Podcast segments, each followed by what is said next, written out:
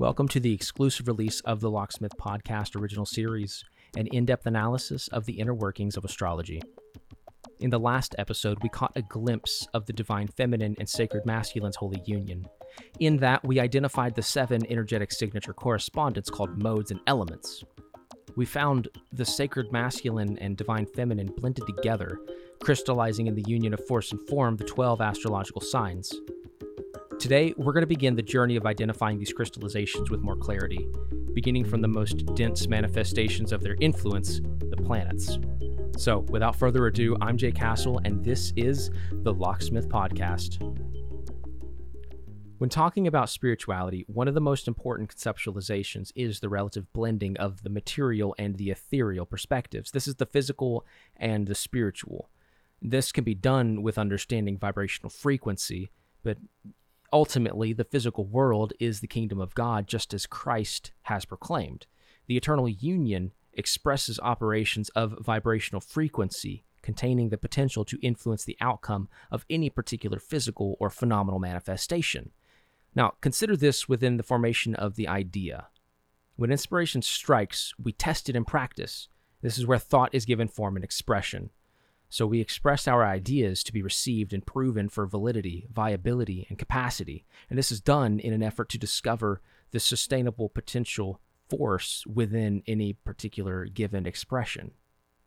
Because we know through simple logic implication as such is ruled by explicit manifestation, we cannot claim ignorance to the fact that you can only reap what you've sown.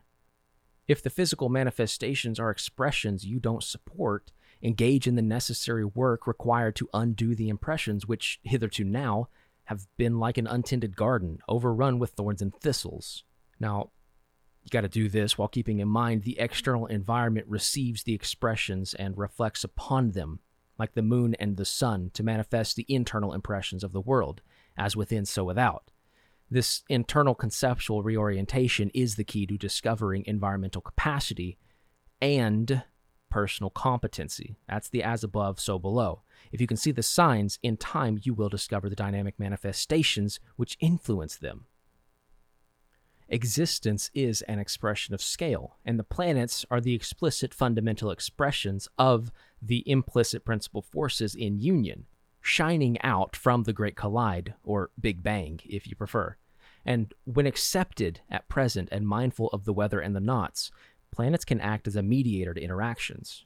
However, they can become unbalanced and unintegrated when they manifest their presence in the shadows of their influences.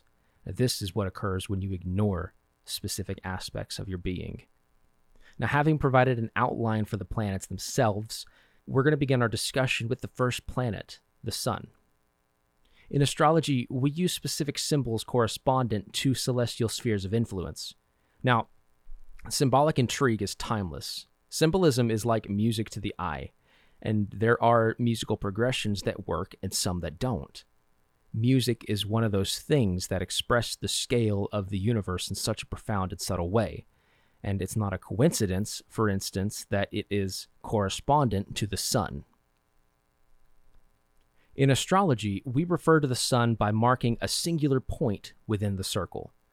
This symbol is an encompassing correspondent, where the sun is the point and circle as an image of God, where the point and the circle are the sacred masculine and divine feminine in one, that which expresses in expanse and that which nurtures in reception.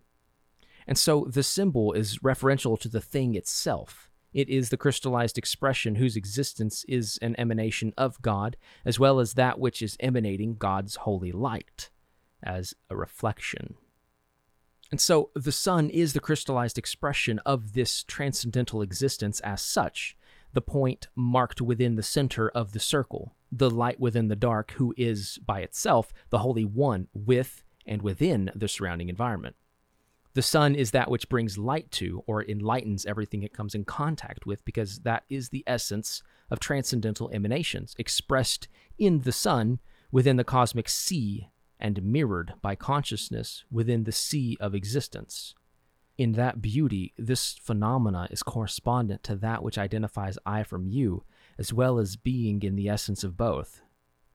This is the expression of love and the most sacred emanation received by the divine and crystallized as the child of force and form, expressing the phenomenal and physical implications of existence which grants existence.